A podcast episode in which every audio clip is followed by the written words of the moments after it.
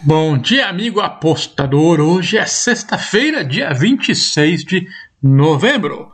Nós teremos, claro, aquela sexta-feira típica, com alguns jogos aqui e ali das ligas europeias. Isso estará a cargo da Pati Fagundes no Acorda Apostador, logo mais às 10 da manhã.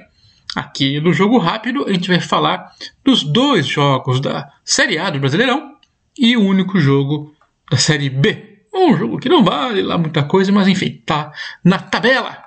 Vamos lá, Série A do Brasileirão. Bahia contra o Grêmio. São 20 times. 20 é Chapecoense, 19, 18, 17 e estão aí. Grêmio 18, Bahia 17, os dois na ZR. E claro, o Bahia um pontinho na frente do Grêmio.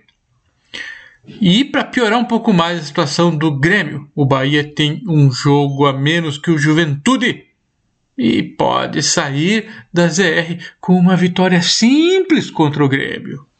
O time gaúcho, aliás, vem logo atrás com esse um pontinho e promete ser um jogo muito importante, aquele jogo decisivo, aquele jogo pegado.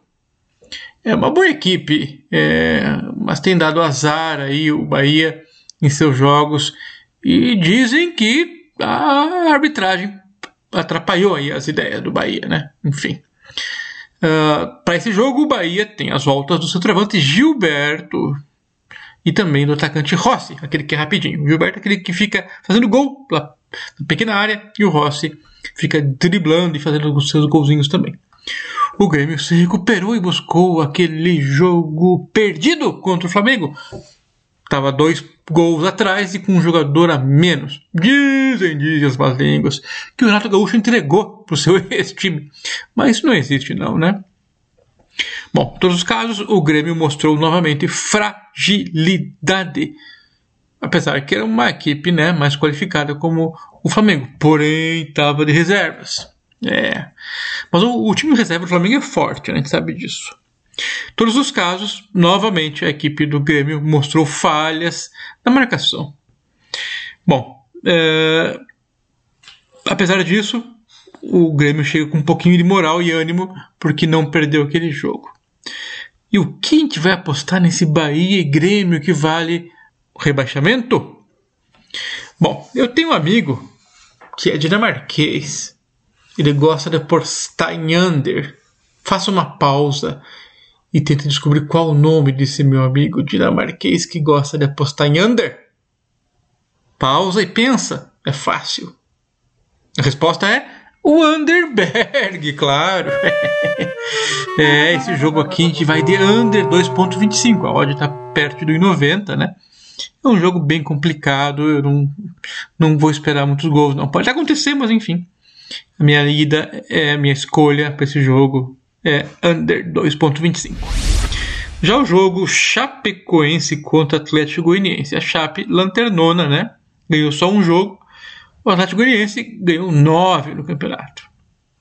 A Chape já parece totalmente entregue. E embora o discurso seja que vai terminar com honra, é o último jogo para tentar dar uma imagem melhor, isso não existe. Né? O time já largou os bets faz muito tempo já vem de três derrotas consecutivas da Chapecoense. E muitos jogadores estão largando, né? O time, enfim, já estão cabeça em outro lugar. Já o Dragão vinha bem no campeonato e de repente sofreu aí problemas internos, talvez, aí o técnico caiu e quatro empates seguidos. E antes a gente estava perdendo ainda, né? Enfim. Bom, tem sérios riscos de rebaixamento, está em 15 Está perto ali. Esse jogo tem que ganhar e eu acredito que vão conseguir. Seja com mala branca, mala preta, mala colorida, mala transgênica, sei lá. Tem soja transgênica, né? Por que, que não vai ter uma mala transgênica também? Enfim, Atlético Goianiense para ganhar o jogo, a odd de 1.83 é minha dica para esse jogo. Já pela Série B, Ponte Preta e Coritiba. Os dois times não jogam por nada, nada, nadica, nicas, niente. O Curitiba já não pode ser campeão, já subiu da Série A. A Ponte não cai, não sobe. Então, pelo que eu entendi, a Macaca para esse jogo vai com o time todo reserva. E alguns titulares já tiraram aquelas férias, assim, né? Já estão marcando praia, churrasco, futebol com os amigos, será? Já o Coxa deve ter seus jogadores em campo. Alguns estão fora, que nem o Zaqueiro Henrique, o William Farias, Rafinha tal. Agora, muito importante.